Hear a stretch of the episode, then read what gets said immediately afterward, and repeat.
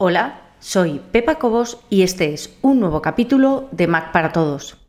En esta ocasión te voy a hablar de cómo estoy gestionando mi trabajo diario con el iPad en gran parte.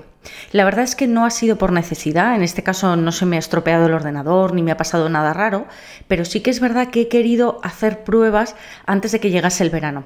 He pensado que era mucho más factible poder llevarme el iPad a cualquier sitio que llevarme el ordenador cargando a todas partes.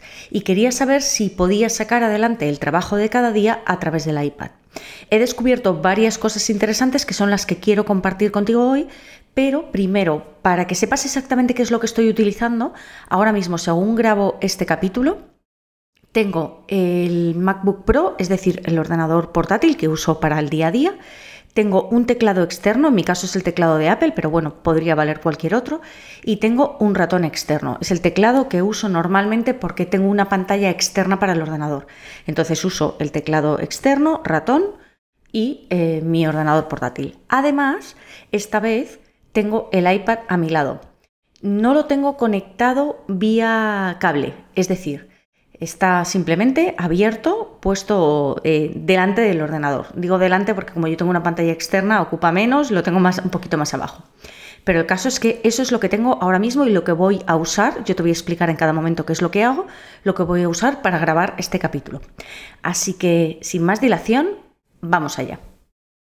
Hemos hablado en algún otro capítulo de cómo usar el iPad como pantalla adicional a nuestro Mac.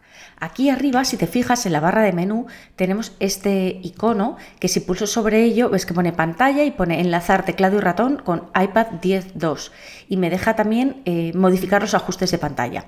Yo en mi caso, en los ajustes de pantalla, tengo puesto que mi iPad está a la izquierda de la pantalla del Mac, es decir, a este lado de aquí.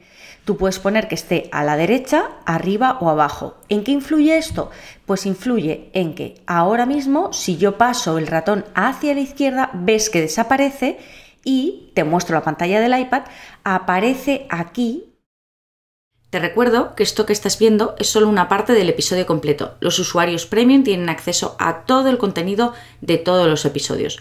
Puedes probar gratis durante dos días sin ningún compromiso y conseguir acceso a todos los capítulos de Mac para Todos. Solamente tienes que entrar en macparatodos.es barra prueba.